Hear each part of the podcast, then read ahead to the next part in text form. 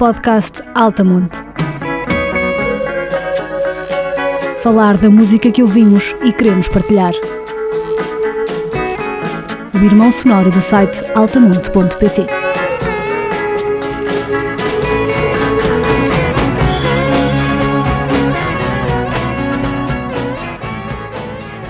Sejam bem-vindos ao podcast Altamont. O episódio de hoje vai ser dedicado ao hip-hop. E para tal, temos um painel composto por três dos nossos escribas do Altamont e gente com passados e backgrounds diferentes e chegadas diferentes ao hip-hop. Queremos perceber um pouco mais sobre este género que... regra geral, no Altamont é um bocadinho maltratado, há muito preconceito, aquela coisa um bocado ainda medieval, rock versus hip-hop. Vamos tentar aqui perceber um bocadinho mais sobre isso. Bom, para tal, para nos ajudar aqui a tentar descortinar, temos no nosso painel composto por pessoas nascidas em três décadas diferentes. Temos o Miguel Moura, nascido nos anos 90, temos o Ricardo Romano, nascido na década de 70, e temos o Filipe Garcia, nascido na década de 80. Olá. Além de terem nascido e serem de décadas diferentes, chegaram ao hip-hop em fases diferentes da vida. O Miguel houve há uns 6 ou 7 anos. O Ricardo Romano sempre foi do rock e chegou há pouco tempo ao hip-hop. E Filipe Garcia é um membro já mais indefectível do hip-hop, já da velha guarda. Não sei quem será o primeiro, quem quer agarrar a primeira pergunta que eu quero fazer, mas eu quero saber... começar pelo princípio e saber se no princípio era o verbo ou o beat. O que é mais importante? De onde é que vem o hip-hop? Vem da batida? Vem da rima? Posso falar. Quando o hip-hop começou no sul do Bronx, mais ou menos no início dos anos 70, mais ou menos em 73, começou pela parte da batida do DJ e não da parte do rap do MC. Dizem que o pioneiro foi um miúdo que era o DJ Clerk, que era jamaicano de origem, que lembrou-se de pegarem dois vinis iguais do James Brown, não é? James Brown, por exemplo, era um clássico, e identificar o que ele chamava o break, que era aquela parte da música em que era só quase secção rítmica, só bateria e o baixo, onde tinha o auge do groove, e depois a partir daí, com dois discos iguaizinhos, fazendo para trás e para a frente, misturando os dois, conseguia prolongar, porque ele reparou que essa parte, por exemplo, de uma canção do James Brown, era a parte em que o público ficava mais eufórico, a dançar. Por exemplo, a malta do breakdance, que foi uma das coisas que também aconteceu ao mesmo tempo, era a malta em que o pessoal ficava mais entusiasmado. E então esse foi o princípio, foi pegar no chamado breakbeat. Aliás, o breakdancing chama-se assim, ou os b-boys e não sei o quê, precisamente por causa disso, que é dançar o break, dançar aquele intervalo que é... Isso aí é interessante. Isso é giro. Então, no início, os chamados MCs tinham um papel completamente secundário. Eram só... Pois o DJ lembrou-se de pôr uma entrada no microfone e havia uns tipos que diziam coisas supérfluas, às vezes até era do género: olha, a tua mãe está lá fora, está à tua espera. É daí que vem a expressão, Master of Ceremonies é o gajo que está ali a dizer: vá pessoal, dancem, façam barulho. Exatamente. Ou coisas desse género, inside jokes, referências que só as pessoas que estavam nesses happenings, que eram muito pequenos, era na cave de uma casa ali do bairro. E era esse o seu propósito. O chefe de sala. O Romano, inconscientemente ou consciente, consciente ou inconscientemente, acabaste de explicar porque é que eles pregaram aos tiros logo a seguir. Rimavam sobre qualquer coisa, a tua mãe está lá fora. O devolve mãe. Não rimos com a mãe. Exatamente. Mas o meu voto também é a batida. Exatamente.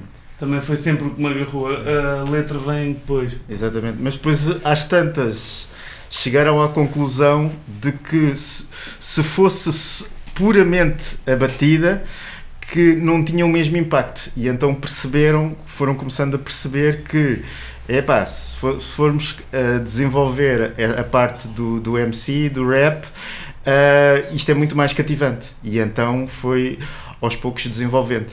E acho que um dos primeiros gajos a chegar a essa conclusão foi um dos fundadores, que era o Grandmaster Flash, que ele tinha depois um conjunto, que era Grandmaster Flash and the Furious Five. Exatamente. Em que esses Furious Five eram 5 MCs e portanto foi a primeira banda a apostar a sério no rap, né? Mas mesmo nessa instância em que o MC já começava a ser importante e fundamental para agarrar as pessoas, o que era mais chamativo e que aparecia em primeiro lugar era o nome do DJ.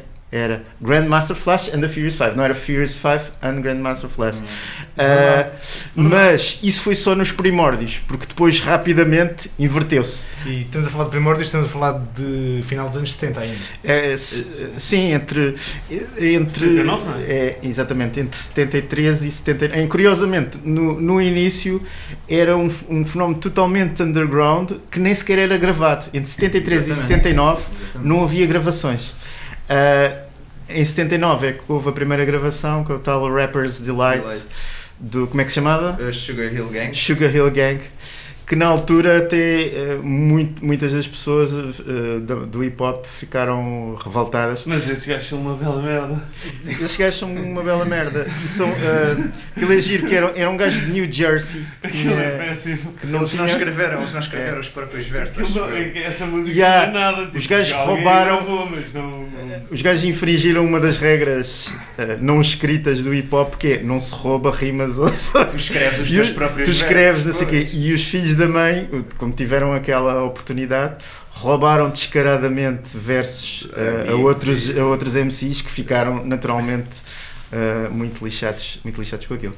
Mas voltando a essa pergunta, achei engraçado teres mencionado o Grandmaster Flash, porque em 82, com a The Message, é precisamente o início do hip-hop mais consciente, a falar da vida nas ruas, dos problemas, das dicotomias raciais e as dificuldades que os afro-americanos passaram, e é engraçado que talvez tenha sido esse o início da inversão da hierarquia produtor-MC, ou DJ-MC ainda, nesse caso.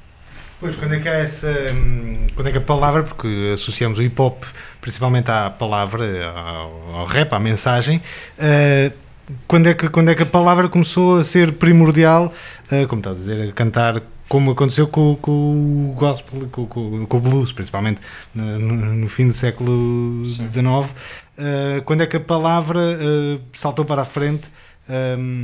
E já agora, peraí, eu pergunto a vocês, porque eu não sou minimamente versado nesta matéria, a diferença de rap e hip-hop, existe uma diferença entre rap e hip-hop? Rap é...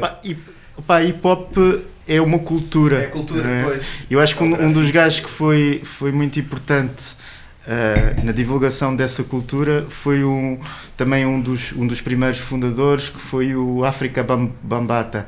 O Afrika Bambaataa, ele fazia parte de no sul do Bronx, que é a zona mais pobre do Bronx, e com mais desemprego, mais criminalidade, mais problemas sociais. Havia, como acontece muitas vezes, muitos gangues e violência entre gangues, e o Afrika Bambaataa pertencia a um dos gangues, que era o Black Sabbath.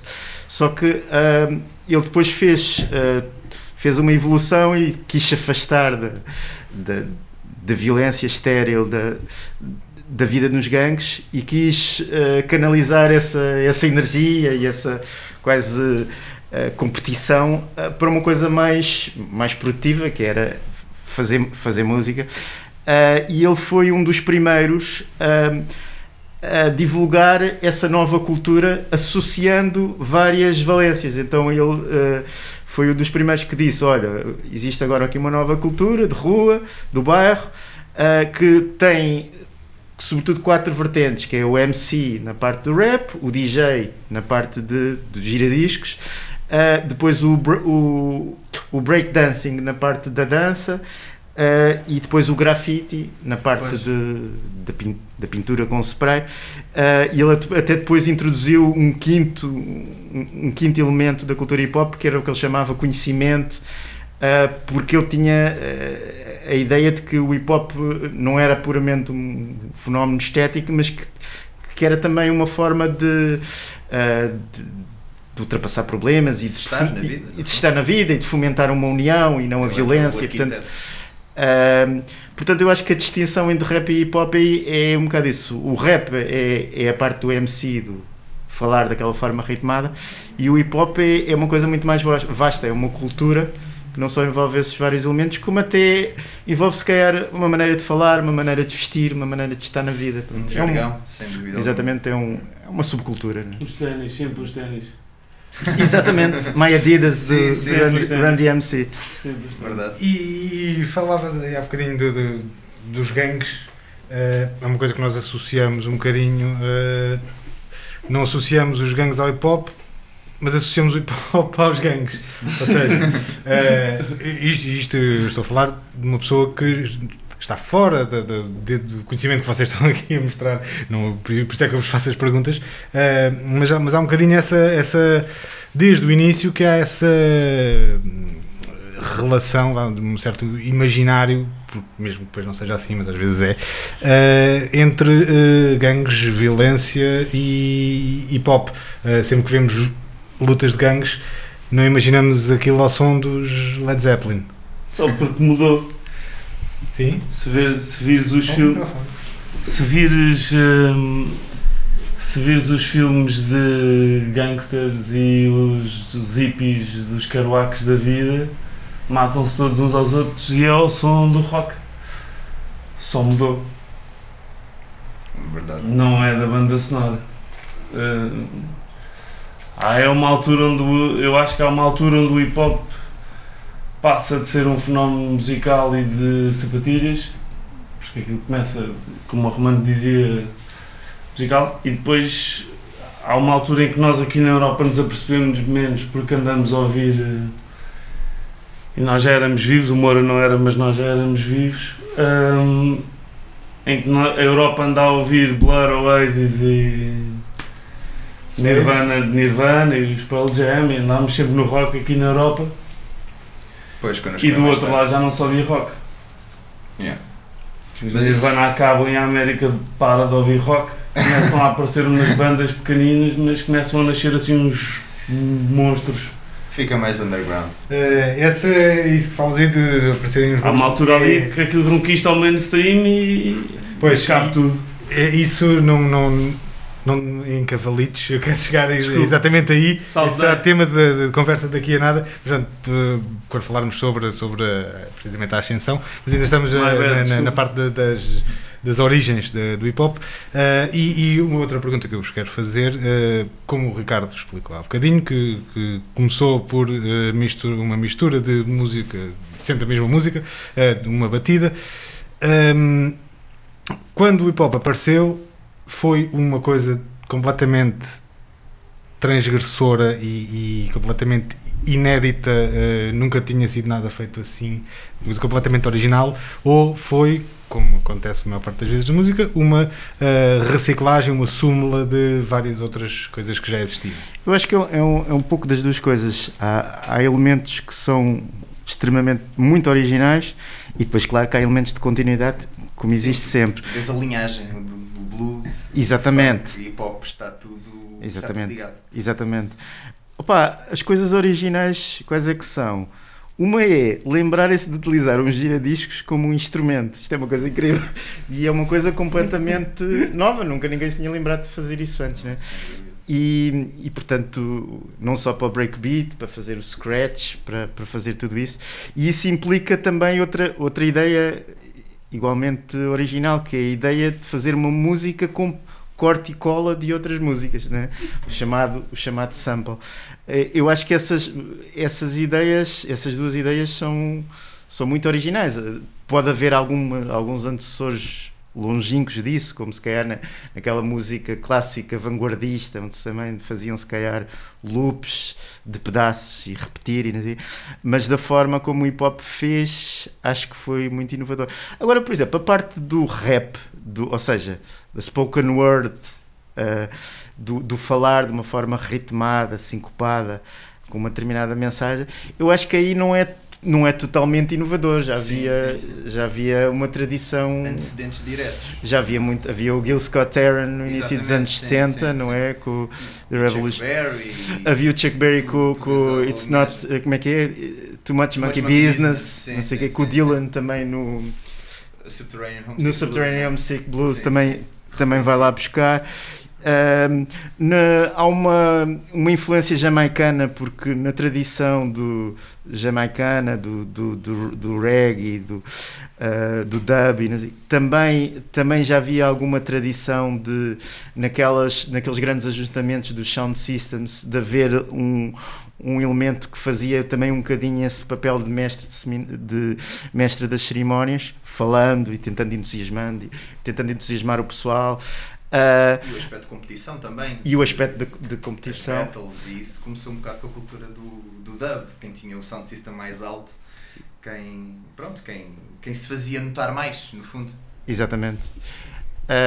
Por isso, agora, claro que depois, a nível do hip-hop, eles depois transformaram a tal palavra ritmada, pronto, a um nível que nunca foi feito antes, não é? Um nível de sofisticação poética, rítmica, de uma riqueza, às vezes literária, às vezes com rimas internas, com conteúdo, com o que eles chamam o flow, de cada MC ter o seu próprio balanço, a sua marca pessoal, sempre com um imenso groove, um imenso balanço, né?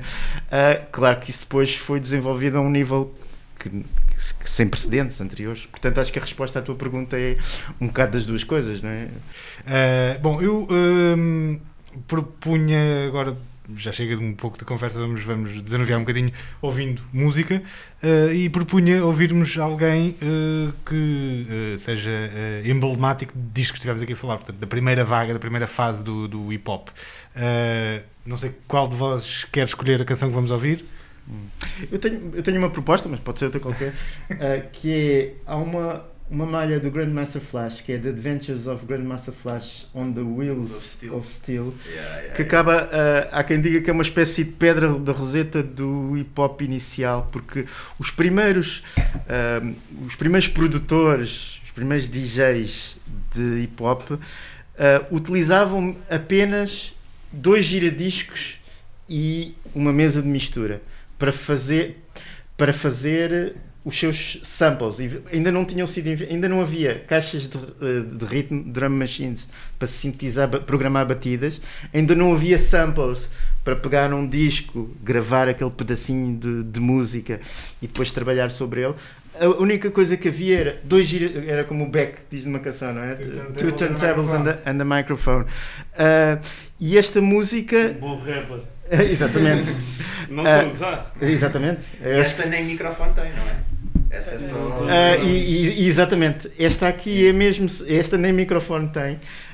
E é apenas... ao vivo, isto aqui não é depois editado, é naquele momento, ao vivo, ele vai pegando em vários discos, rodando muito rapidamente, que isto depois exige uma habilidade técnica incrível, e vai fazendo uma música da colagem de vários pedacinhos, tudo ao vivo. Pá, e isto pode até, o efeito estético, pode não ser às vezes, se calhar transcendente, há coisas melhores, mas do ponto de vista histórico mostra como é que era o hip-hop mesmo no início, antes de haver drum machines, antes de haver samplers e antes de haver computadores, e por isso acho que tem esse interesse histórico.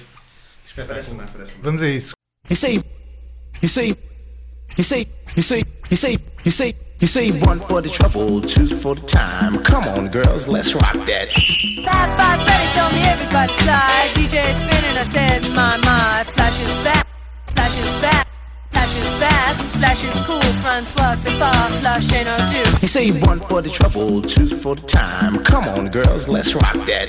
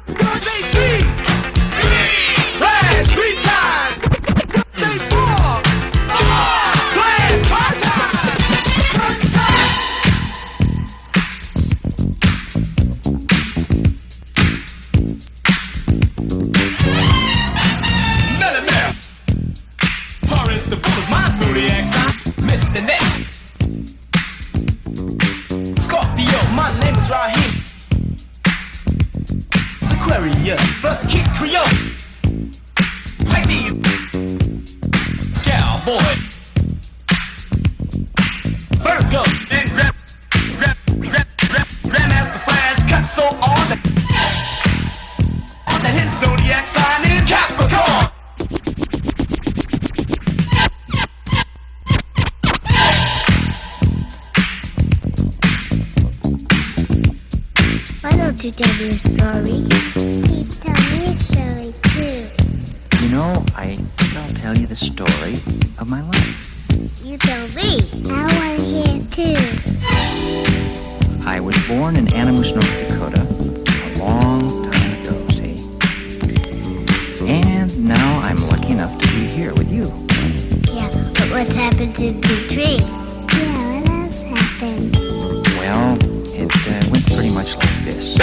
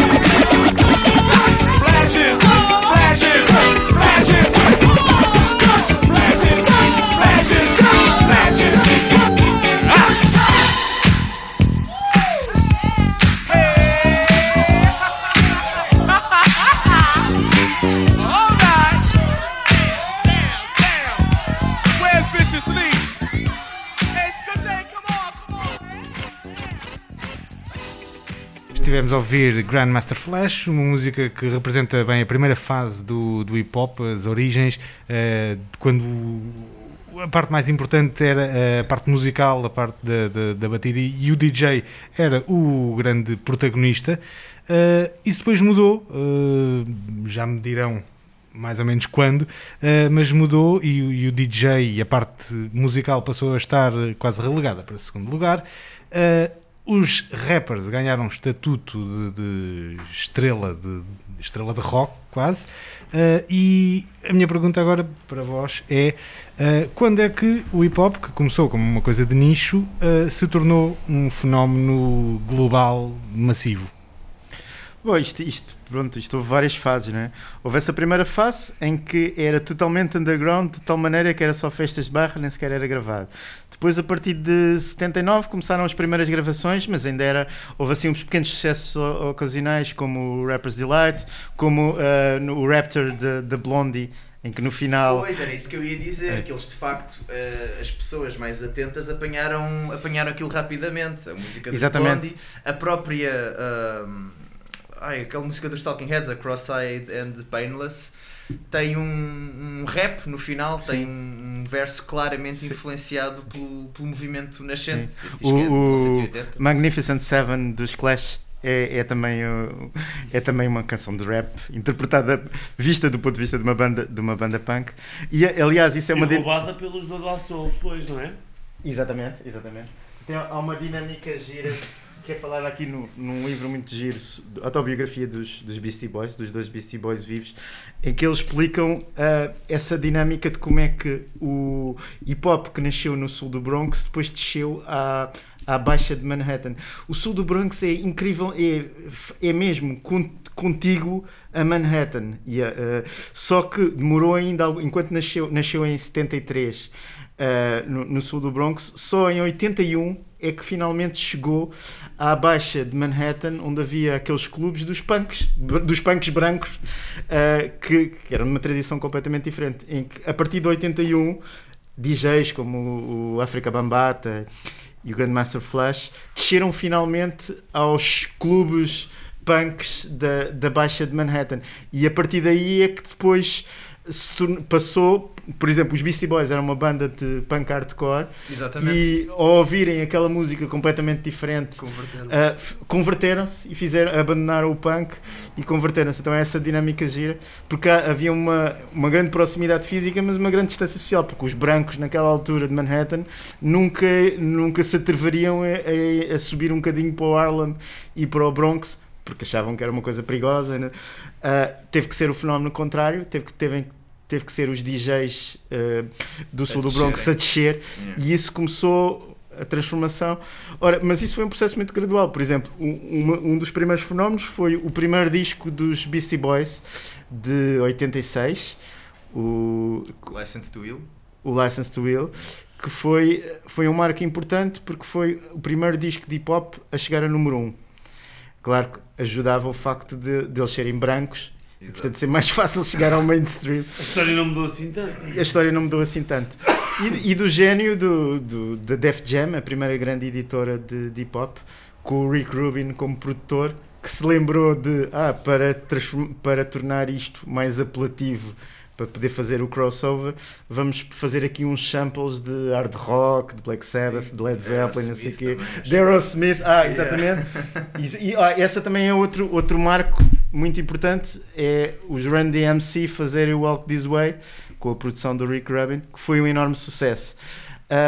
Mas isso, apesar de tudo, eram sucessos ocasionais, portanto, apesar de tudo, ainda se mantinha, apesar de vez em quando haver um sucesso, o hip-hop ainda era um nicho que de vez em quando irrompia à superfície.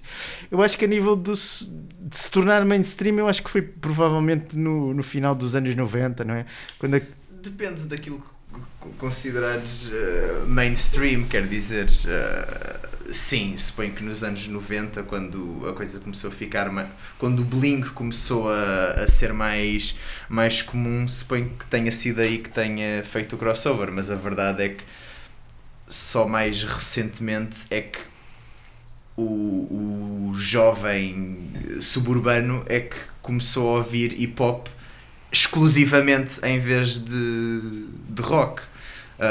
Por isso não... depende um bocado de quanto acho que tu consideras-te mainstream. Acho que começa 10 anos antes. Tu saberás melhor do que eu. Eu estava de fraldas nessa altura. Acho eu, porque eu lembro-me do... Aparecem mais em Lisboa, era naquela era pré-internet, aparece um disco do Snoop Dogg, que é dos primeiros anos, dos anos 90, é 93. O Dog Style? Não é o Dog Style, aquilo não se chama Dog Style, não. Epá, o Snoop Dogg é 93, 94. Em Portugal, já? Sim, já há cassetes. Ok. Como há cassetes, depois aparecem umas cassetes com rock, porque os Rage Against the Machine também já é só rap. Sim, mas tem guitarra, um crossover e são com metal mainstream, porque assim que aparecem não há discoteca que não passe Rage.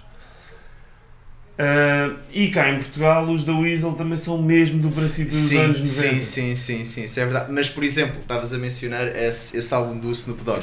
Era uma coisa que tu conhecias, mas era uma coisa que os teus amigos ouviam. 83? É esse. Doggy Style. Os teus amigos ouviam? Era uma coisa que o pessoal todo conhecia? Ou era... No meu liceu tinha vários amigos que apareceram de Snoop Dogg. Ok. Foi o primeiro que eu vi aparecer em CD e em cassete. Ok. A ser distribuído. Quem é que tem o Snoop Dogg bem gravado e tal. Ok. E depois aparecem cá, apareceu o Cypress Hill mesmo rápido. Cypress Hill, sim. Também são das primeiras bandas grandes a aparecer de Cypress Hill. Pois o Eminem... Eminem é mais tarde. Não é? O Eminem é final dos anos 90.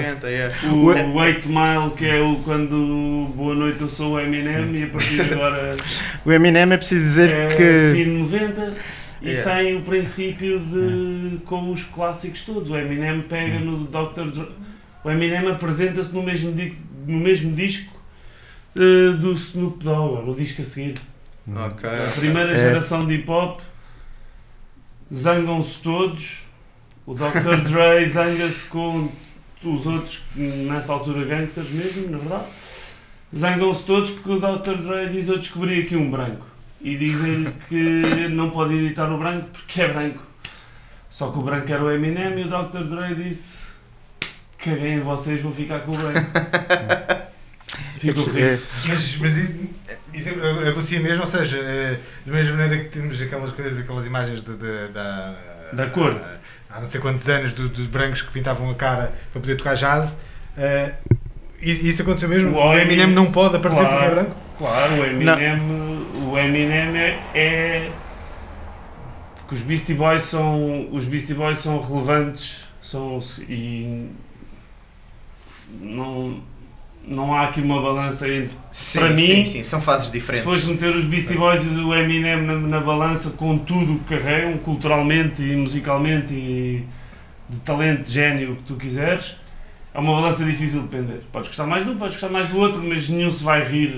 Mas o Eminem é que foi o divisa d'águas. Mas o Eminem, além de ser o primeiro rapper, que em vez de ir aos clássicos do pop e do... Além de ser o primeiro rapper que em vez de ir aos clássicos da soul e do funk e do disco e não sei o quê, vai assumidamente à pop, o Eminem apanha porque vai buscar samples à pop e vai buscar aquele beatzinho deles à pop em vez de ir aos clássicos dos outros dois, portanto já choca aí, e depois é branco e loiro. E depois é branco e loiro, é white trash. Problema ali, que na altura demoraram... Também não demoraram tempo a perceber, porque o primeiro disco do Eminem mete os brancos todos a ouvir hip-hop. E a partir daí juntou-se toda a gente. O Eminem é imediato. Mas mesmo hoje não é uma figura... hoje em dia não. O Jay-Z e o Kanye West e não sei o quê são muito mais conceituais. Mas é preciso dizer... A pele fica até hoje. É preciso lembrar uma coisa. O Eminem é o rapper que mais vendeu discos. O Eminem vendeu... vendeu 200 e tal milhões de discos no mundo inteiro. Nem o Kanye West, nem o Drake, nem ninguém vendeu tanto como o Eminem. Oh, mano, eu tenho quase todos. E o Eminem mostra uma coisa engraçada que é, nós não podemos falar de música, nem de hip-hop, nem, sem se evitar a questão da raça. De música branca, de música negra.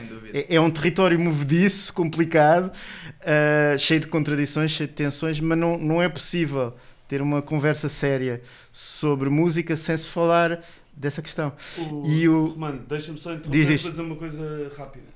Eu acho que o Eminem tem, para mim, a música mais eficaz e mais clara e eficiente, o que tu quiseres chamar, do movimento Black Lives Matter. Então. Chama-se Untouchable, está num daqueles discos que ficou bem a toda a gente dizer que era uma grande merda, porque o Eminem lançou um disco, se o Jay-Z lançar um disco, é uma masterpiece, 9 em 10 na Pitchfork. Se o Eminem lançar um disco, 4,5, 10, falta-lhe a cor, não é aceito. Untouchable do Eminem, o verso daquilo é white boy, you're a rockstar. E a partir daí, depois a seguir vai para o black boy, black boy. E é branco. A cena que faz do Eminem gigantesco, além de uma velocidade absurda e de um vocabulário que nunca mais acaba, é que ele conta a história dos pretos da América com a cor do mercado branco. E aí, para mim, nos livros diz que é 5 anos antes que fiquei lá. Eu quando vejo, e a minha geração vê o hip-hop passar de gueto à Rihanna e ao trap, quando o Eminem vai ao 8 Mile, nunca mais ninguém olhou de lado para dizer assim, gostas de hip-hop? Depois o Eminem ganhar Oscars. Acho que é aí. Só fazer um parênteses para quem nos está a ouvir e não nos está a ver. Há pouco falámos de Beastie Boys, ouviu-se uns barulhos assim, deste género, que era o Ricardo Romano a pôr o livro da biografia dos Beastie Boys em cima da mesa. Agora estamos a falar de Eminem e o Ricardo tem ali o DVD do 8 Mile. Portanto, é um homem que faz o trabalho de casa e que vem preparado. Pá, eu gosto muito do filme 8 Mile e mostra muito bem essa dinâmica também de um racismo invertido, que é, o racismo é tão... um dos exemplos de como o racismo é a coisa mais estúpida do mundo é de que os negros têm exatamente os mesmos defeitos dos brancos, e assim como os brancos são racistas, os negros são racistas. Portanto, somos todos racistas, não é? Essa coisa, se os negros não fossem racistas, era uma coisa muito esquisita, que eram diferentes de nós, eles são iguaizinhos a nós. E então o 8 Mile mostra perfeitamente essa dinâmica, que é a dificuldade de um rapper branco em Detroit, não é? Sim, Detroit, não é? De se afirmar, portanto, e de ser levado a sério. Portanto, no início havia lá havia uma loja de roupa onde nas traseiras faziam as chamadas battles, onde rappers, quando estavam a começar a sua carreira, ainda sem nada editado, começavam nessa coisa do freestyle, que é numa batalha de poucos segundos, em que havia um confronto entre dois rappers, tinha-se que improvisar ali num momento e derrotar o adversário, porque o hip-hop tem esta coisa gira, que é a competição, a competitividade é completamente intrínseca. Eu acho que até o hip-hop mostra a cultura americana no seu extremo, não é? A cultura americana, portanto, capitalista, liberal, sim. Isso é muito verdade. Individualista, de lei da selva, né? Todos contra todos, são mais fortes. Mais ou menos, os gajos do hip-hop têm aquela coisa do que o Sam daqui da Tegosa, que né? Ninguém é o segundo melhor rapper do mundo, somos todos o melhor rapper do mundo, mas os gajos do hip-hop até têm aquela cena da comunidade. Não dos features também. O individualismo não é... Eles são o chefe, eles dizem todos serem o chefe, mas são o chefe de uma banda. Sim, não, também é... Não é... Sim. Eu sou o maior do mundo e caguei no resto do mundo. Eu e os meus. Sim, sim. Sim, mas há o meu. É verdade. Não tem mais, mas há também uma competição que às vezes é saudável, não é? Como por exemplo numa battle, eu não gosto da tua camisola e vou ridicularizar a tua camisola. Exato, e fazer uma história que a tua namorada ou a tua mãe.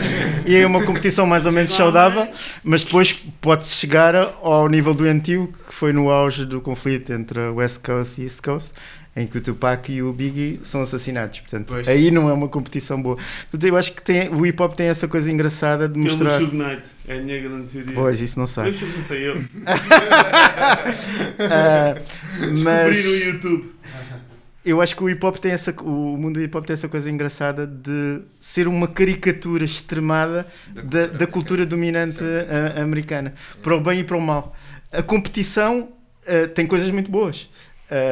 E isso acontece no hip-hop. Por exemplo, eu acho que se calhar a partir de um determinado momento, e isto é um bocado polémico dizer isto aqui no Altamont, mas a partir de um determinado momento o hip-hop foi mais inovador do que o rock, não é? Que se calhar o rock a partir de um determinado momento se calhar esgotou alguma das fórmulas e começou-se a repetir, muito viciado no passado e nos revivalismos, e o hip-hop, por causa desta cultura competitiva permanente, teve mais capacidade de se reinventar e apresentar novas propostas do que o rock, o que é uma coisa boa.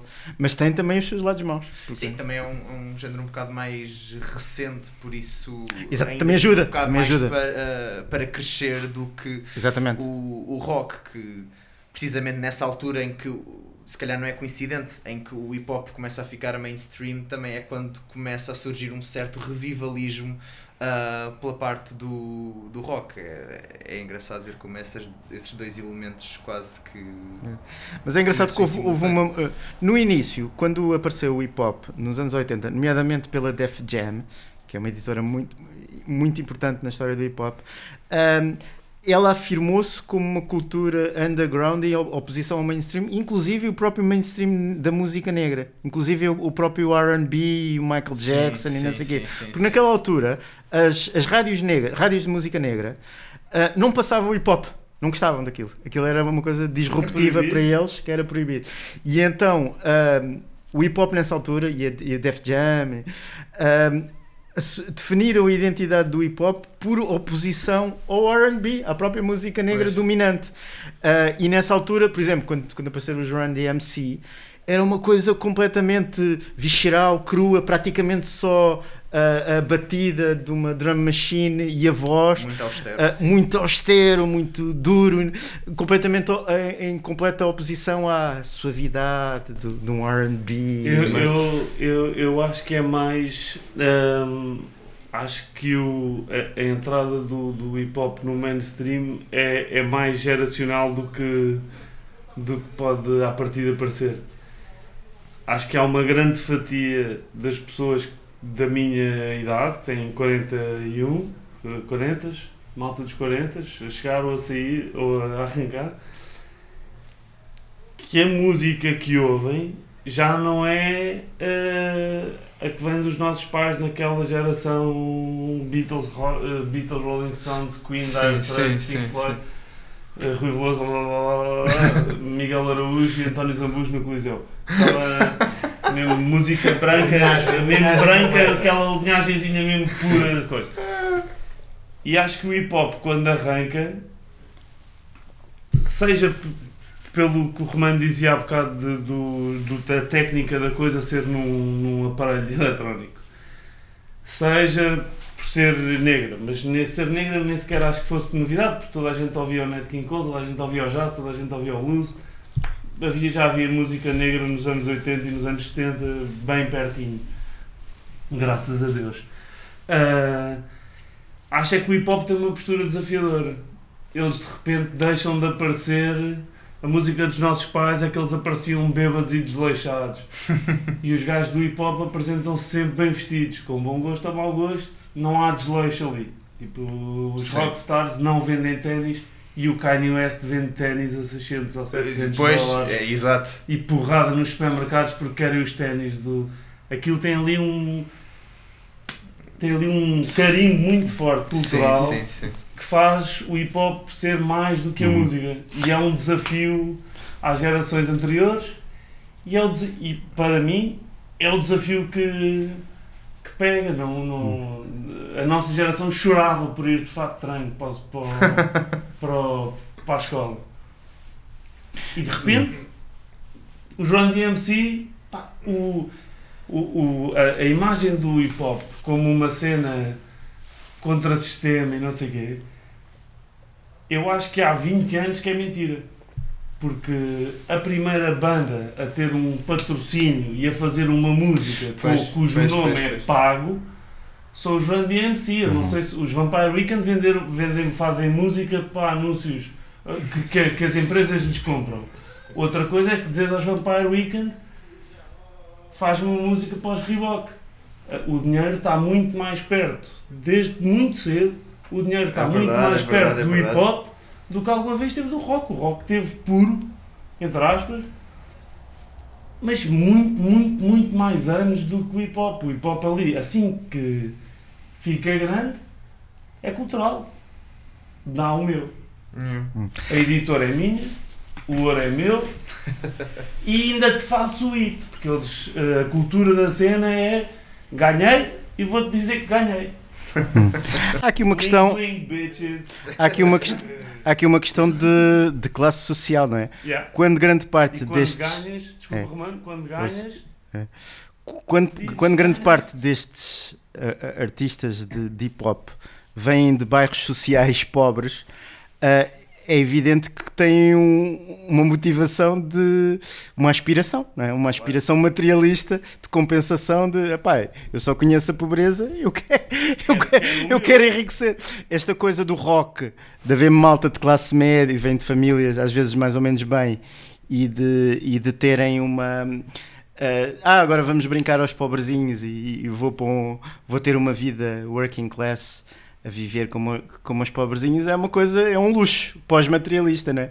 Quem nasceu na merda, não é? Num project lixado do Bronx ou de Brooklyn e não sei o quê, evidentemente que fica fascinado com a questão da ascensão social e logo que tem algum sucesso quer ter um Cadillac, fios de ouro e não sei o quê. São mecanismos de compensação óbvios. E é exatamente aí que eu queria chegar, que é... Há bocadinho o Garcia falava do Eminem. Eu lembro-me, não sendo, ou seja, eu falo de como o hip-hop entra numa pessoa que não está à procura de hip-hop, que era o meu caso. Eu lembro-me de aparecer o Eminem e lembro-me também de aparecer o 50 Cent. E o 50 Cent... It's your birthday.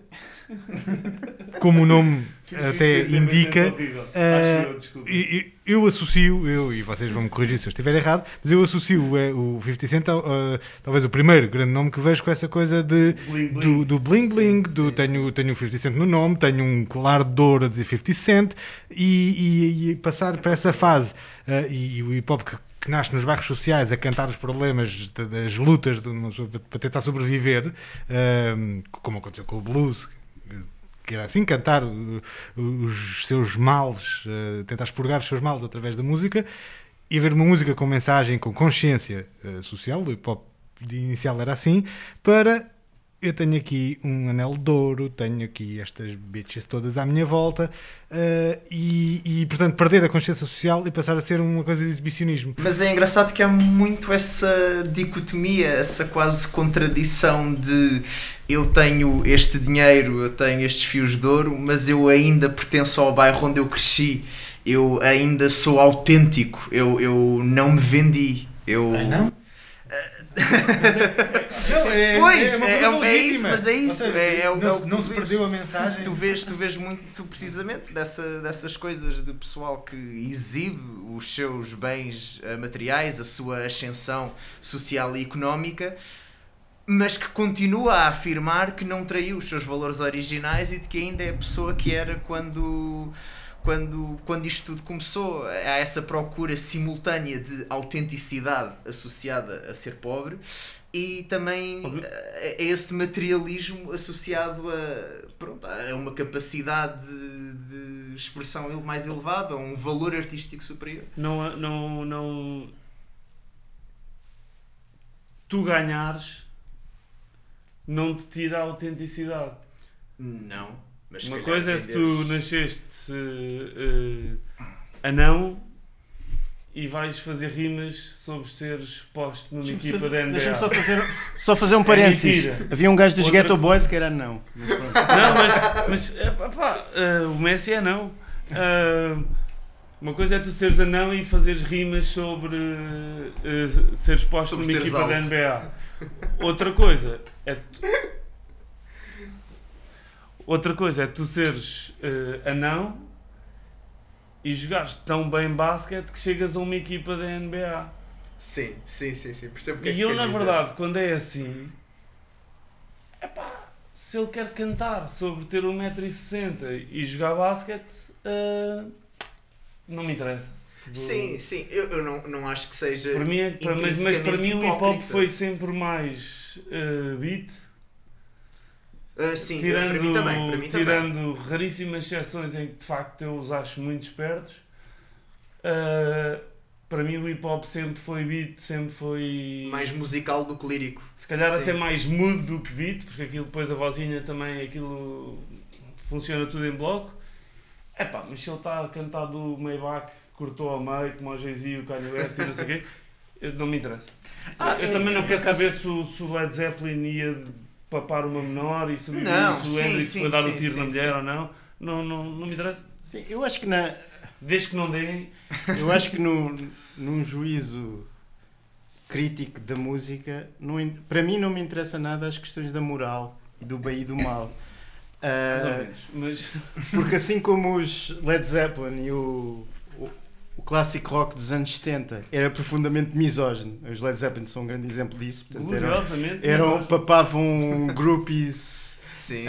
em série, destruíam hotéis e toda essa mitologia do rock original, e a malta do hip hop fez exatamente o mesmo. Com dinheiro, ascensão social, também, claro, foi putas e vinho verde.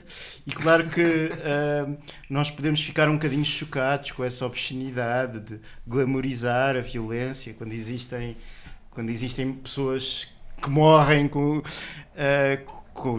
os conflitos de crime que existem nos bairros sociais, etc.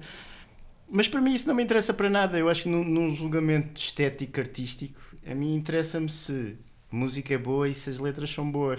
E um gajo pode ter uma posição obscena de glamorizar a violência e de ser misógino e machista e etc e tal, mas depois ter, por exemplo, rimas maravilhosas, cheias de sentido de humor, cheias de metáforas, cheias de riqueza rítmica e poética sobre isso, como tem o Nas ou o Snoop Dogg ou seja quem for, que são maravilhosos na sua arte. Eu não concordo nada com vocês quando dizem que o hip hop é só batida.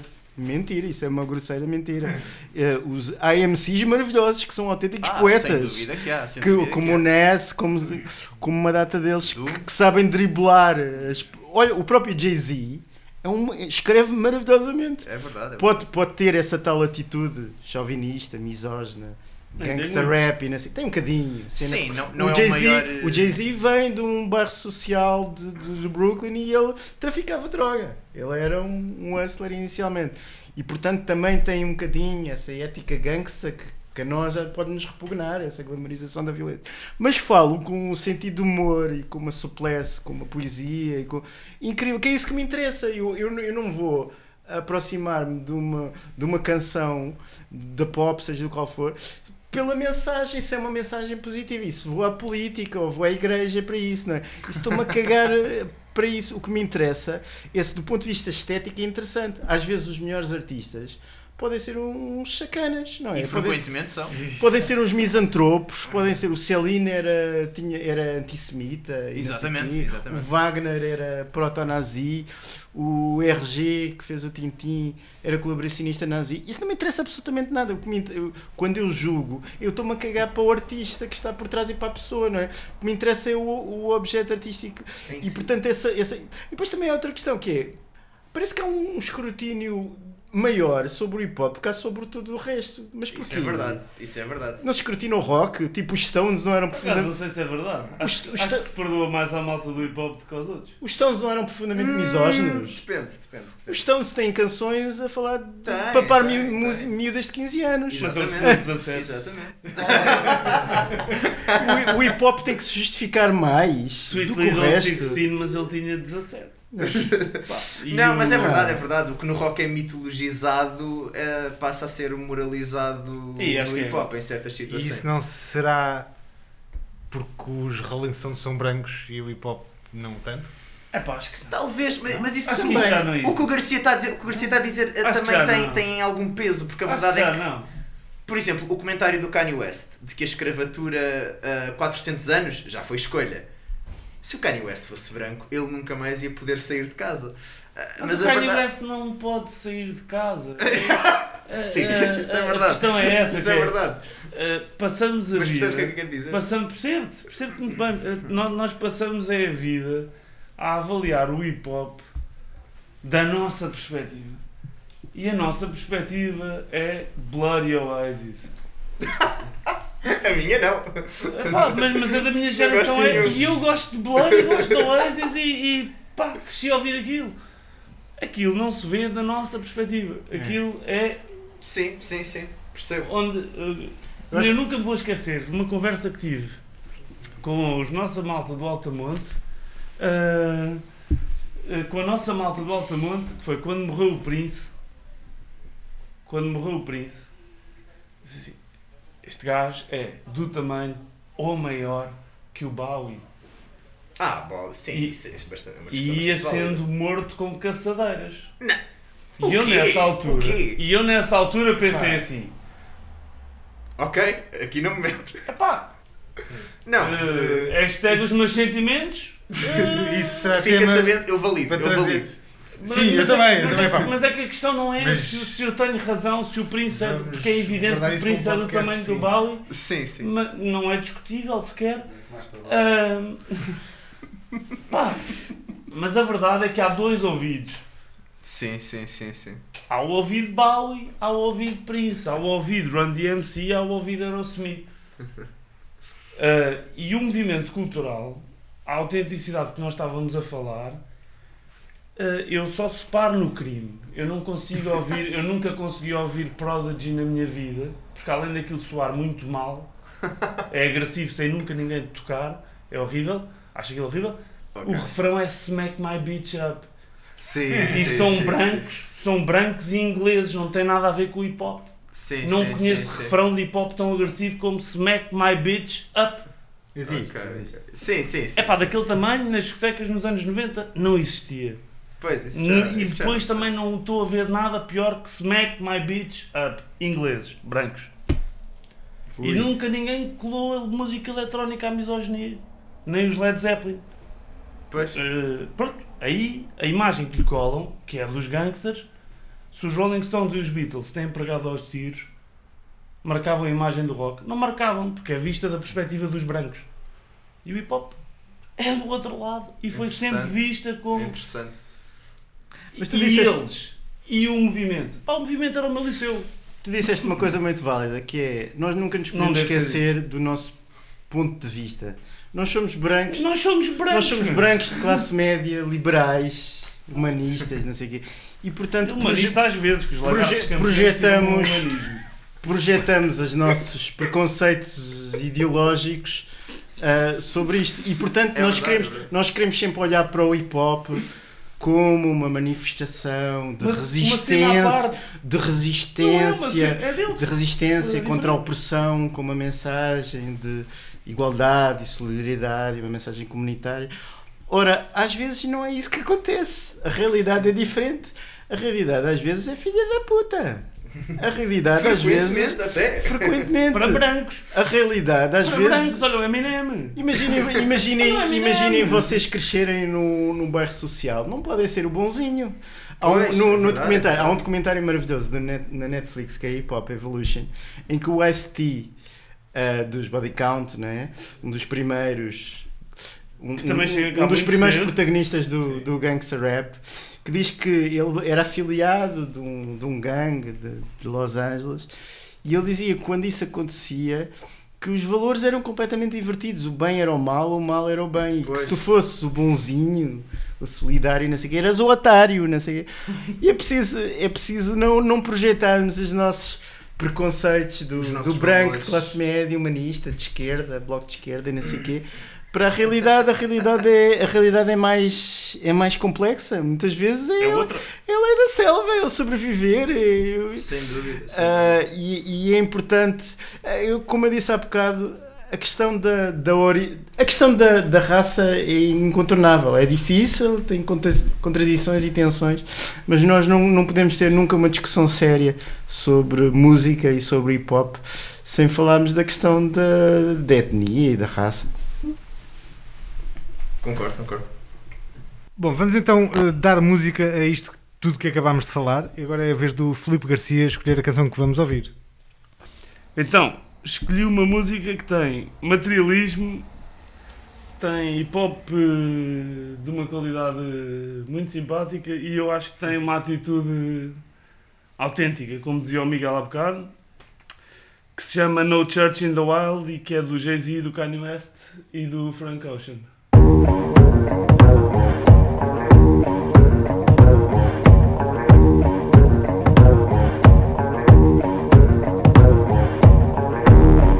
Human beings in a mile. What's a mile to a king? What's a king to a god?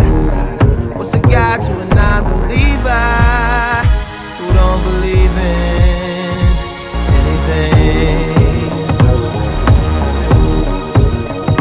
Get out alive. Alright. No church in the wild. Tears on the mausoleum floor. Blood stains the Colosseum doors. Lies on the lips of a priest. Thanksgiving disguised as a feast. Rolling in the Rolls Royce Caniche. Only the doctors got this, I'm hiding from police.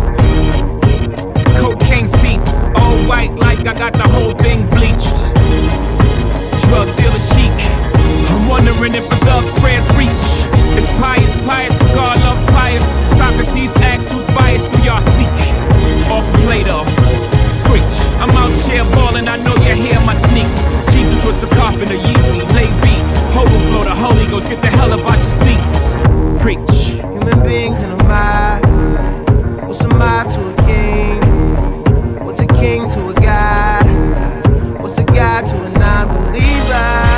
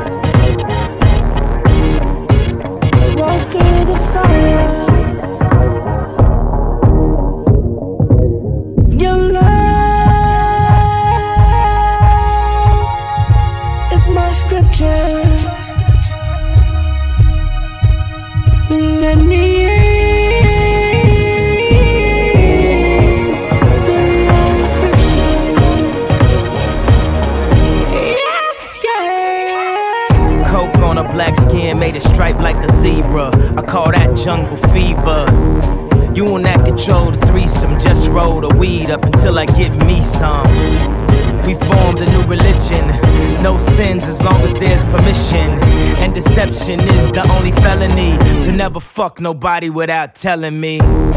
Sunglasses and Advil. Last night was mad real. Sun coming up 5 a.m. I wonder if they got calves still. Thinking about the girl in all leopard who was rubbing the wood like Kiki Shepard. 2 tattoos, 1 red, no apologies. The other said love is cursed by monogamy. That's something that the pastor don't preach. That's something that a teacher can't teach. When we die, the money we can't keep, but we probably spend it all cause the pain ain't cheap. Preach. Human beings in a mob. What's a mob to a king? What's a king to a god? What's a god to a non-believer? Who don't believe in anything. We make it out alive. Alright. No church in the wild.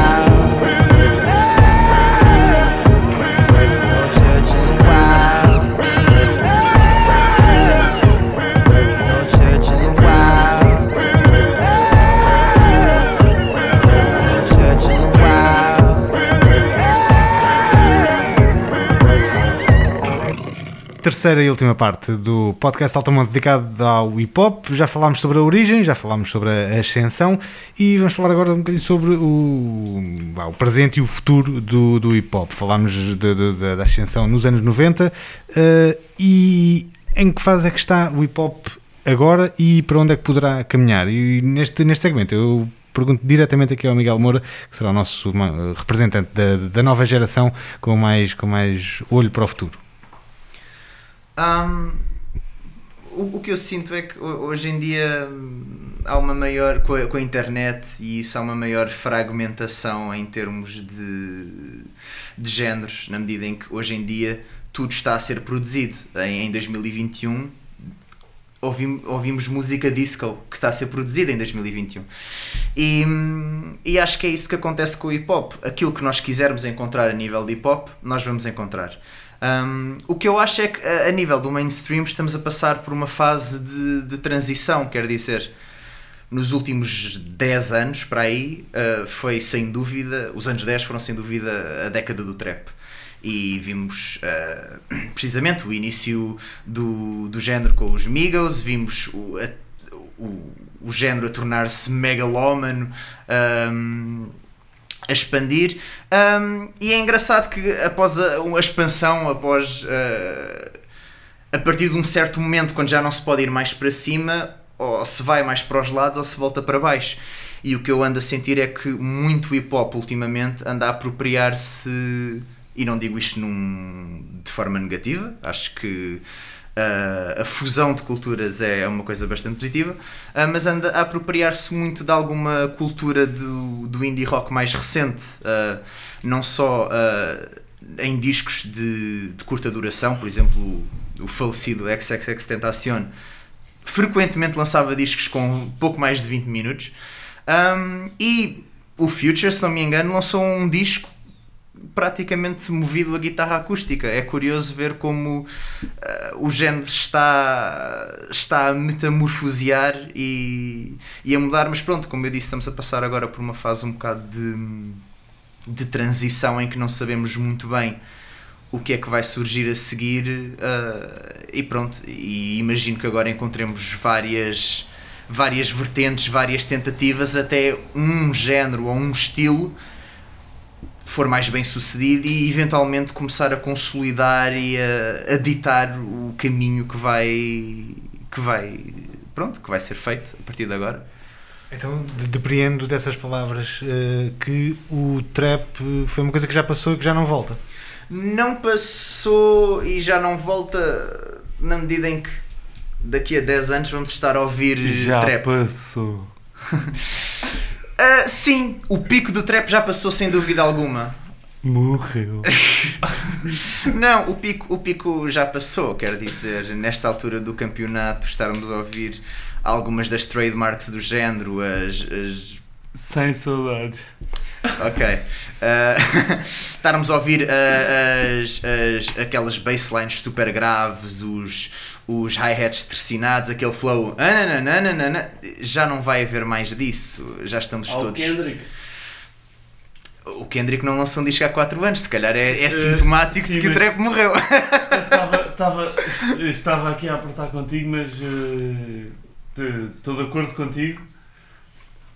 Acho que o trap tem uma... Completamente de acordo contigo, é ali a década dos 10. Sim, foi a década do trap. Mas nós chegamos à entrada da década dos 20 e já estamos no Anderson .Paak e já vamos no J. Cole. Eu ando a ver mais isso, por acaso. É engraçado mencionares a fusão do hip-hop com R&B, neo-soul.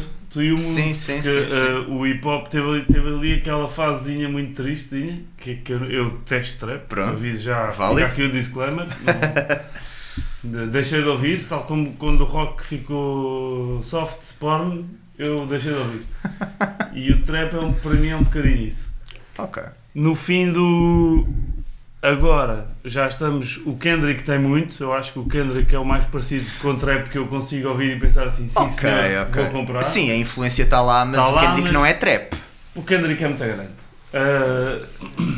Mas para mim tem um bocado a sonoridade. Sim, tem, sem dúvida alguma. Mas tu chegas a esta altura e já estás a ouvir o Anderson .Paak e já estás a ouvir o J. Cole. Sim, é verdade, e o é verdade. E o que o Romano tem aí, que também é muito bom. O Tyler The Creator também está a ficar a R&B, é verdade, é verdade. Já estão todos a voltar ao groovezinho bom. Porque se tu tiras o... eu, para mim, é onde foi quando o rock perdeu as guitarras e passou a ter... Sintetizadores e agora somos todos psicadélicos. Epá, é um bocadinho o trap e o hip hop. Para mim, se lhe tiras o groove bom, eu perder-me. Okay. Agora os últimos, que já estão a recuperar outra vez aquele... A musicalidade... Ouvi há pouco tempo, o Anderson .Paak. Com aquele rapaz do Rock in Rio, cujo nome eu me estou a esquecer, o grandalhão, que tem um ar porto-ricanho. Ah, o Bruno Mars! Sim, sim. E tu ouves aquela música e tu pensas assim, isto começa-me a parecer a soar a música. Não, mas Anderson .Paak é muito bom. Juntas ali um monstro pop latino forte, e juntas o Pac e aquilo de repente... Sim, que resulta em algo muito especial. Olha, talvez música negra boa. Sim, esse disco surpreende. Eu acho que o trap está a passar ainda bem, acho que o mundo agradece. Eu queria entrar aqui num bife com o Grande Garcia e fazer uma defesa do trap e do legado do trap, não é? Porque se um gajo for a ver o século XXI é um século um bocado conservador, um bocado reacionário, no sentido de haver pouca novidade. Acho que no momento a pop está a atravessar um bocado uma crise, no sentido de estar completamente viciada pelo seu passado, pela retromania, pelos revivalismos, e falta um bocadinho do presente. Se não um gajo for ver a história da pop antiga, era de permanente evolução, não é? Olhar para a frente. Era sempre olhar para a frente, havia o rock psicadélico, depois a seguir houve um regresso às raízes, depois havia o glam, depois havia o punk e o disco sound, depois houve o grunge, depois mesmo no início do século XXI houve o regresso do indie com os estrocalhadas e não sei o quê, e agora estamos numa fase de declínio em que há pouca inovação e estamos muito... Por exemplo, King Gizzard é uma grande banda, os gajos são formidáveis, mas revivalista. É completamente revivalista, não tem nada de novo, são extremamente talentosos, mas a recriar uma estética antiga, psicadélica, prog, etc, né? E por isso é que eu quero contextualizar aqui, numa battle aqui com o nosso amigo Garcia, fazer uma defesa do trap, porque o trap em grande parte é a estética do século XXI, e isso é uma coisa boa, é uma novidade, é um estilo novo, é um estilo disruptivo, que faz... Eu tenho aqui um livro que eu gosto muito, do Simon Reynolds, que é um dos críticos musicais que eu gosto mais, diz Bring the Noise, e para ele o noise não é a tonalidade vanguardista e não sei o quê, o noise é quando há uma disrupção, quando há uma estética nova que provoca este tipo de reação de isto não é música, isto é uma merda, uma ruptura isto cultural. Não tem groove, isto não é antigo, isto não é hip hop e não sei o quê. E sempre que acontece isso eu adoro, não é? Não quer dizer que está a haver inovação. Quando aparece o trap que faz uma ruptura no meio do hip hop, que já não é baseado na mesma estética das origens, por exemplo, do sample e não sei o quê, mas que já é mais sintetizado, mais baseado na programação, por exemplo, dos tais subbaixos muito graves, exatamente, etc e tal. E, para mim, isso é uma coisa ótima, e é um som, é o som do momento, é o som do presente. Tudo bem, depois pode haver um desgaste, obviamente que existe, não é? Quando já se está há 10 anos no trap, depois surgem fórmulas e fica desgastado, temos que passar para uma coisa diferente, pois. Mas é preciso assinalar historicamente que o trap foi uma coisa incrível, e o trap é o som. Romano, desculpa, estás carregado de razão. Mas, e não discordo em nada contigo, portanto não há bife. A única coisa que eu estou a dizer é que é assim, tal como o rock foi andando, como tu dizes bem, de evolução em evolução, e o hip hop foi andando de evolução em evolução, porque nasce daquele disco sound de Grandmaster Flash, e depois passa para o gangster, e depois passa para o bling bling, e depois ganha consciência social, ou foi ali sempre paralelo. Tal como o rock fez o caminho dele até essa parte que tu dizes que é os Strokes, e depois os Strokes são eventualmente, para mim, ali aquilo bate lá em cima, e depois a partir dali é sempre para amochar até os MGMT, e curiosamente já estão o Jay-Z a abrir o festival, eu acho que não é coincidência. Acho que o hip-hop para nós tem a vantagem de ser um género musical que nós fomos vendo crescer. E acho que este trap já é aquilo a bater no telhado e dizer pá, não mexas mais porque senão... Imagino que já arrega à toa no Primavera, não tenho nada... Está tudo certo. Agora, se aquilo é para ser hip-hop, eu acho que isto agora vai voltar a ir ali aos Mad Libs e aos Mos Defs e aos Tribe Called Quest e não sei o quê, porque é um sítio do género musical. Eu acho que é ali que o género musical vive. Se vais muito longe, pode ser interessante, culturalmente tens toda a razão, mas eu acho que vai dar... Mas é engraçado isso que tu dizes, porque eu sinto que nesse aspecto o trap até é bastante conservador, na medida em que muito dele também é a base de samples, muito dele é a base de... E tem rimas fortes? Não, isso tem... É forte na rima? E as pessoas que criticam o trap por ser repetitivo e por ser básico, esquecem-se que muitos refrões, precisamente dos Tribe Called Quest, é o título da música repetido 8 vezes. Essa repetição sempre esteve lá. Mas acho interessante... A música é toda repetitiva. Sim, ok, verdade.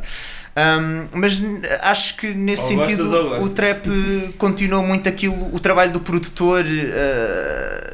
Mas eu não acho que o trap seja uma traição à nada. Não é. E é precisamente isso que eu estou a tentar corroborar. Acho que é evidente, acho que o hip hop há ali uma altura que a sonoridade do hip hop fica mais eu não sei, eu gostava de ser produtor, mas não sou, mas fica mais cortada e fica mais agressiva, fica mais... Sim, em vez de ter aquele som mais redondinho dos 90s, começa a ficar, e é um bocado Eminem, fica assim mais batida. Sim. E acho que o trap é isso aumentado. Sim, exatamente, rima, é uma continuação dessa tradição, sem dúvida. Fica mais beat, mais fica, mas não é beat, mas é beat de computador. Sim. Pois, mas acho isso, e pegando uma coisa que o Romano disse há bocado, eu acho que de certa forma houve uma disrupção na medida em que tu andas a ver... Acho uma disrupção perfeitamente válida. Não, mas é isso. O trap de certa forma continua aquilo que já andava a ser feito nas décadas anteriores, mas o que eu sinto que agora começou a haver foi uma disrupção e uma diferença de hip-hop que é produzido em estúdio... são todos produzidos em estúdio à partida, mas que é produzido no computador à base de máquinas e de samplers e todos esses instrumentos associados, e hip-hop que é feito com os chamados de instrumentos reais. O Kendrick apareceu em alguns programas a seguir ao To Pimp a Butterfly a tocar com uma banda. Mas o Questlove... Sim, os Roots. Tanto faz as batidas. Mas os Roots sempre foram outliers nesse sentido. E a verdade é que ele apresenta-se e aquilo. Sempre com isso é um belo exemplo de uma banda cuja letra é pá. É curioso dizeres isso. Só que o groove é. Acho que há muitas pessoas que discordariam contigo. Eu acho que é. Eu não tenho. Pá. Acho que o ativismo é mais fora da música do que assim. Isso é conversa para outro podcast, mas sem dúvida. No caso dos Roots, estou a falar do caso dos Roots, não estou a falar do geral. Acho que a música do gato tanto é socialmente completamente pacífica que acho que é no também, não sei o que. Também é importante aqui uma contextualização histórica. Não vai fazer a revolução no late night. O hip hop nasceu depois, verdade. Não vai. O hip hop nasceu em Nova Iorque e no início era só Nova Iorque e havia rappers de Nova Iorque que achavam que nunca sairia de lá. De um ponto de vista significativo. Depois, a partir do gangster rap, NWA, Dr. Dre, etc., G-Funk, o epicentro do hip-hop deslocou-se da costa leste para a costa oeste e o gangster do Dr. Dre acabou por ser dominante e... Depois, mais tarde, houve uma nova deslocação para o sul. Neste momento, o epicentro do hip-hop é o sul. O trap nasceu no sul. Exatamente. Trap quer dizer, originalmente, do ponto de vista histórico, armazéns, casas abandonadas, onde se fabricava a droga e onde se traficava. E assim. E eu acho que aquele som, com aqueles subbaixos muito graves, que estremecem, que provocam um efeito quase não ouvimos aquele baixo, sentimos. Nós mais sentimos, é verdade, é mais visceral, e uns sintetizadores góticos, melancólicos, aqueles pratos de choque muito muito nervosos, muito rápidos, que uma bateria não consegue fazer aquilo. Exatamente. É, sim, uma rapidez incrível. Vamos dizer. Yeah. Tudo isso gera um ambiente opressivo, gótico, pesado, de precisamente de uma casa de trap que foi as origens históricas. E eu gosto muito de ver esta reação do Garcia e do Dudu de causar aqui uma alergia. Ah, isto é uma merda, isto não é música, isto é sempre igual e não sei o quê. Quando acontece esta reação nas pessoas, é quando eu sinto que está a haver uma coisa interessante que está a aparecer. Há a disrupção. Sim, sim. Temos de ter o cuidado de não valorizar a disrupção só por ser disruptiva. Porque se caímos nessa armadilha... Obviamente, mas a minha tese é de que não existem estilos bons e estilos maus. Quando aparece um novo estilo, há sempre coisas maravilhosas, e o Kendrick Lamar e Kanye West têm músicas, e Future, ou seja, quem for, têm coisas trap maravilhosas. Não sei. Claro que depois há trap merdoso, obviamente, em todos os estilos. O que eu não quero é, imaginem um gajo nos anos 70 que é fanático de Led Zeppelin, Black Sabbath, de classic rock, e depois aparece o punk. Qual é que foi a reação? Isto é merda, não é música, não sabem tocar, não solam, aquilo são 3 acordes, aquilo é não sei o quê. E isso aí é uma reação de velho do Restelo. Mas já uma coisa interessante. Também há punk mau, obviamente. Exatamente. Mas Pistols e Ramones e Dead Kennedy são maravilhosos. Mas não é o contrário. Portanto, essa coisa de haver um estilo, como vocês dizem, que é o trap, em que é tudo merda, não faz sentido nenhum. O DNA do Kendrick Lamar ou o Mad City do Kendrick Lamar é trap e é maravilhoso. Por exemplo, o Mad City do Good Kid, Mad City, que é um grande disco do Lamar, é uma música, é um trap maravilhoso, opressivo, em que ele fala da sua... Ele cresceu em Compton e ele não pertencia a nenhum dos gangues. Há 2 grandes gangues, não é? Tu sabes disso, é os Crips e os Bloods. Ele não pertencia a nenhum. E ele relata esse sentimento opressivo, claustrofóbico, de que é viver num bairro onde tu não pertences a nenhum, e que tu és abordado, tipo, tu és Crips, tu és abordado pelos dois, e aquela sensação claustrofóbica. E esse jogo de espelho incrível que existe entre a mensagem que ele transmite, que é a sensação opressiva de viveres num bairro lixado, dominado por gangues, em que está permanentemente, se tu estás no sítio errado, no território errado, és abordado, para uma música que espelha exatamente isso, porque é uma música densa, claustrofóbica, pesada, com aqueles baixos pesados, com aquelas linhas de sintetizadores góticas, lixadas. Portanto, o que o Garcia e o Dudu chamam uma coisa formulaica horrível, eu chamo uma coisa interessante. Mas olha, escolheste aí um exemplo, desculpa, escolheste aí um exemplo que eu acho que é bom. Não vais a gostar do porquê que eu acho que o exemplo é bom. Tu deste o exemplo do trap ser como... O trap... Comparaste o trap ao punk. E quando tu vens dos Led Zeppelin, ouves punk e dizes, punk não é música. O que até hoje é uma verdade universal. Punk não é música. É uma atitude, é um movimento cultural, são os gajos muito de respeito. Todo de acordo, tenho lá vários discos em casa. O que é que aconteceu ao punk? Tens os Sex Pistols, tens os Ramones, tens os Dead Kennedys, tens mais... Depois a seguir começas a entrar no ramo do hardcore e não sei o quê. Tens os Clash, que já são maltratados porque aquilo já era demasiado melódico, já acabam a tocar música eletrónica em festas de pastilhas. Tens os Green Day, que levam na tromba porque são demasiado melódicos e de repente aquilo é bom para ouvir, e nunca mais houve punk. Porque a música vale pelo movimento cultural, que é de respeito, vale pela evolução da coisa, outra vez contigo é de respeito, mas musicalmente aquilo não presta. Não dá para caminhar. Não, mas a cena do punk é que voltou para o underground, o punk nunca desapareceu. Não, mas também nunca mais saiu dali. Mas também não tinha muito para onde ir, a verdade é essa. Os Police, quando arrancam, chegam a ser a maior banda do mundo, não é? Sim, sim. E quando aparecem punks. Sim. Depois a seguir o outro diz assim, amigos, mas eu andei a estudar no conservatório baixo e sei oitavas e vou brincar aos Ramones. Não vou brincar aos Ramones. Seguem o caminho deles. E eu acho que é o caminho que o hip hop está a fazer no trap. Acho que é uma bela comparação e não quero ser Pá, eu gosto de punk. Não gosto de rap, mas gosto de punk. Acho que é um caminho, acho que é um caminho que vai parar. Porque não tem... Não, sim, não é ali fixe. Já estamos postos. Eu acho que há um esgotamento. É uma coisa muito... A minha ideia é de que, quando o trap apareceu, foi uma coisa boa. Contrariamente à tua ideia e à do Dudu, para mim foi uma coisa boa. Foi uma inovação.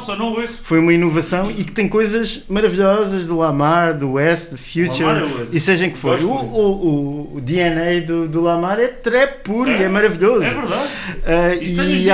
E há muitos outros exemplos. Mas só agora... Já são 10 anos de trap, não é? Pois, é. Portanto, isso. Já há um esgotamento, tudo se transforma numa fórmula e gasta-se. Depois tem que se passar. E eu não sei, e por isso eu perguntava ao Miguel, como representante mais novo e, portanto, mais ligado às coisas novas que estão a acontecer, o que é que vem a seguir ao trap? Acho que é isso. Acho que aquilo que eu estava a mencionar ao bocado de... a instrumentação ao vivo ser mais comum, precisamente a menção do Anderson .Paak acho que foi bastante oportuna nesse sentido. Como? O John Batiste, não faço a mínima ideia. Não é hip-hop, nasce no mesmo sítio dos outros.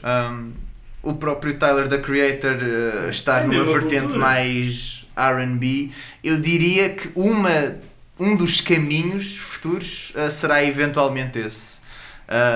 Mas pronto, não sei, a verdade é que com a pluralidade aliás de géneros e de subestilos hoje em dia, pronto, estamos numa fase de transição. Pá, o hip hop para mim, desculpa, o hip hop está tão, acho que o hip hop neste momento está tão instituído. Sim. Tu mesmo num país que não é propriamente conhecido por ser vanguardista em nada, que é o nosso, tu tens uma banda gigante que poucas letras tens e que é só hip-hop, que são os Orelha Negra. Mas a Orelha Negra é muito mais... E consegues pôr os Orelha Negra, isso é uma coisa que eu gostava de dizer aqui no nosso podcast, que é o nosso hip-hop, o Tuga, para quem acompanhou o crescimento do Internacional e do Tuga, acho que é dos géneros musicais em que nós estivemos sempre mais próximos do melhor que se fazia lá fora. Eu por acaso acho... Agora dos últimos, sinceramente, os traps e coisas, não sei. O arranque e os Orelha Negra. Os nossos melhores...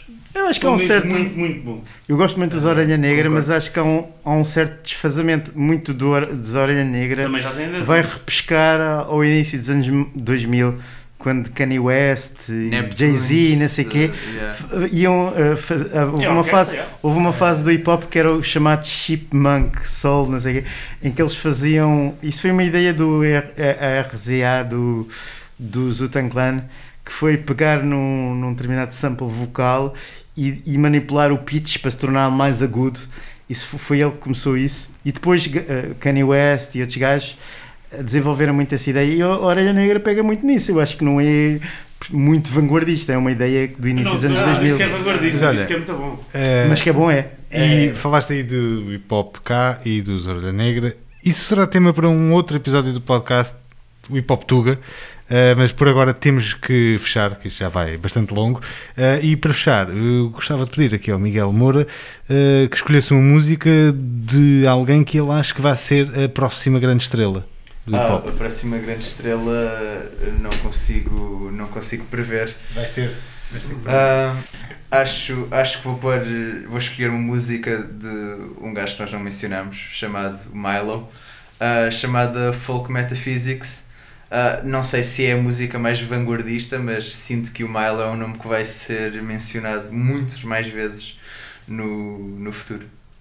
Então, vamos a isso. E assim fechamos este episódio do podcast Altamont dedicado ao hip-hop, com a promessa de voltarmos a este tema, porque isto tem muito por onde se pegar, mas pronto, por agora ficamos por aqui. Obrigado a quem chegou a esta parte do podcast e até à próxima.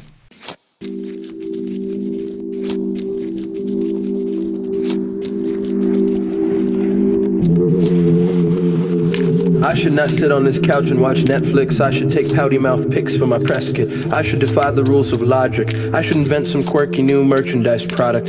I just want to rap good and not sell breadsticks. I will not become a martyr for the deadbeats. I will shave my beard off by the end of this week. I will go out and learn to socialize and figure out why all my ex-girlfriends hate me. I'm going to put this big brain to good use. I'm going to write rap songs to find objective truths. I'm going to be better than my father. I'm going to upload well-edited pictures to Flickr. I'm going to eat a lot more Fig Newtons and sign petitions by women's rights movements.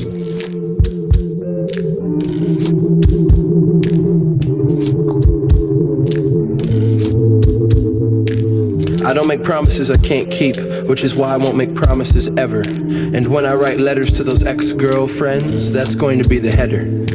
I don't make promises I can't keep, which is why I won't make promises ever. And when I write letters to those ex-girlfriends, that's going to be the header.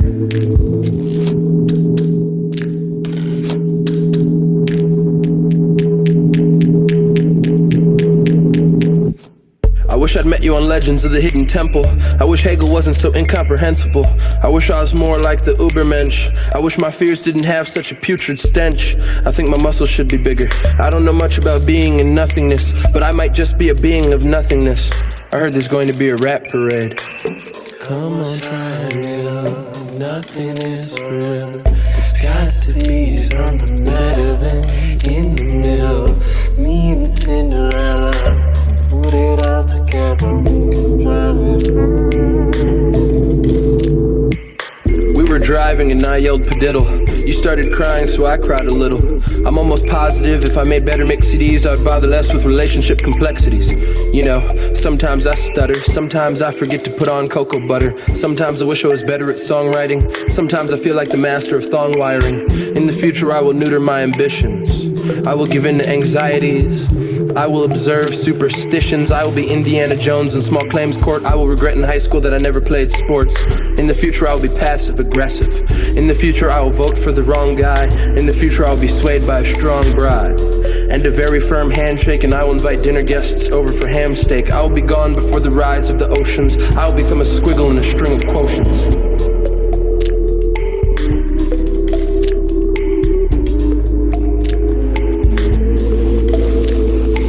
I don't make promises I can't keep, which is why I won't make promises ever. And when I write letters to those ex-girlfriends, that's going to be the header.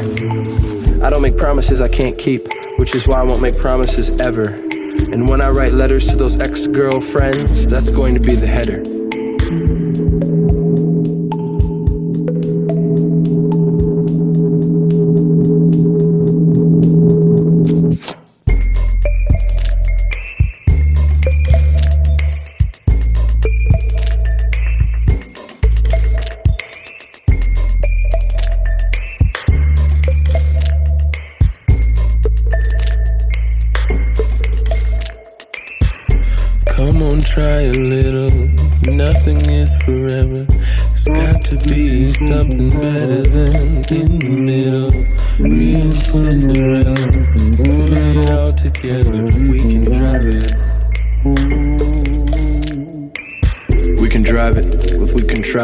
We can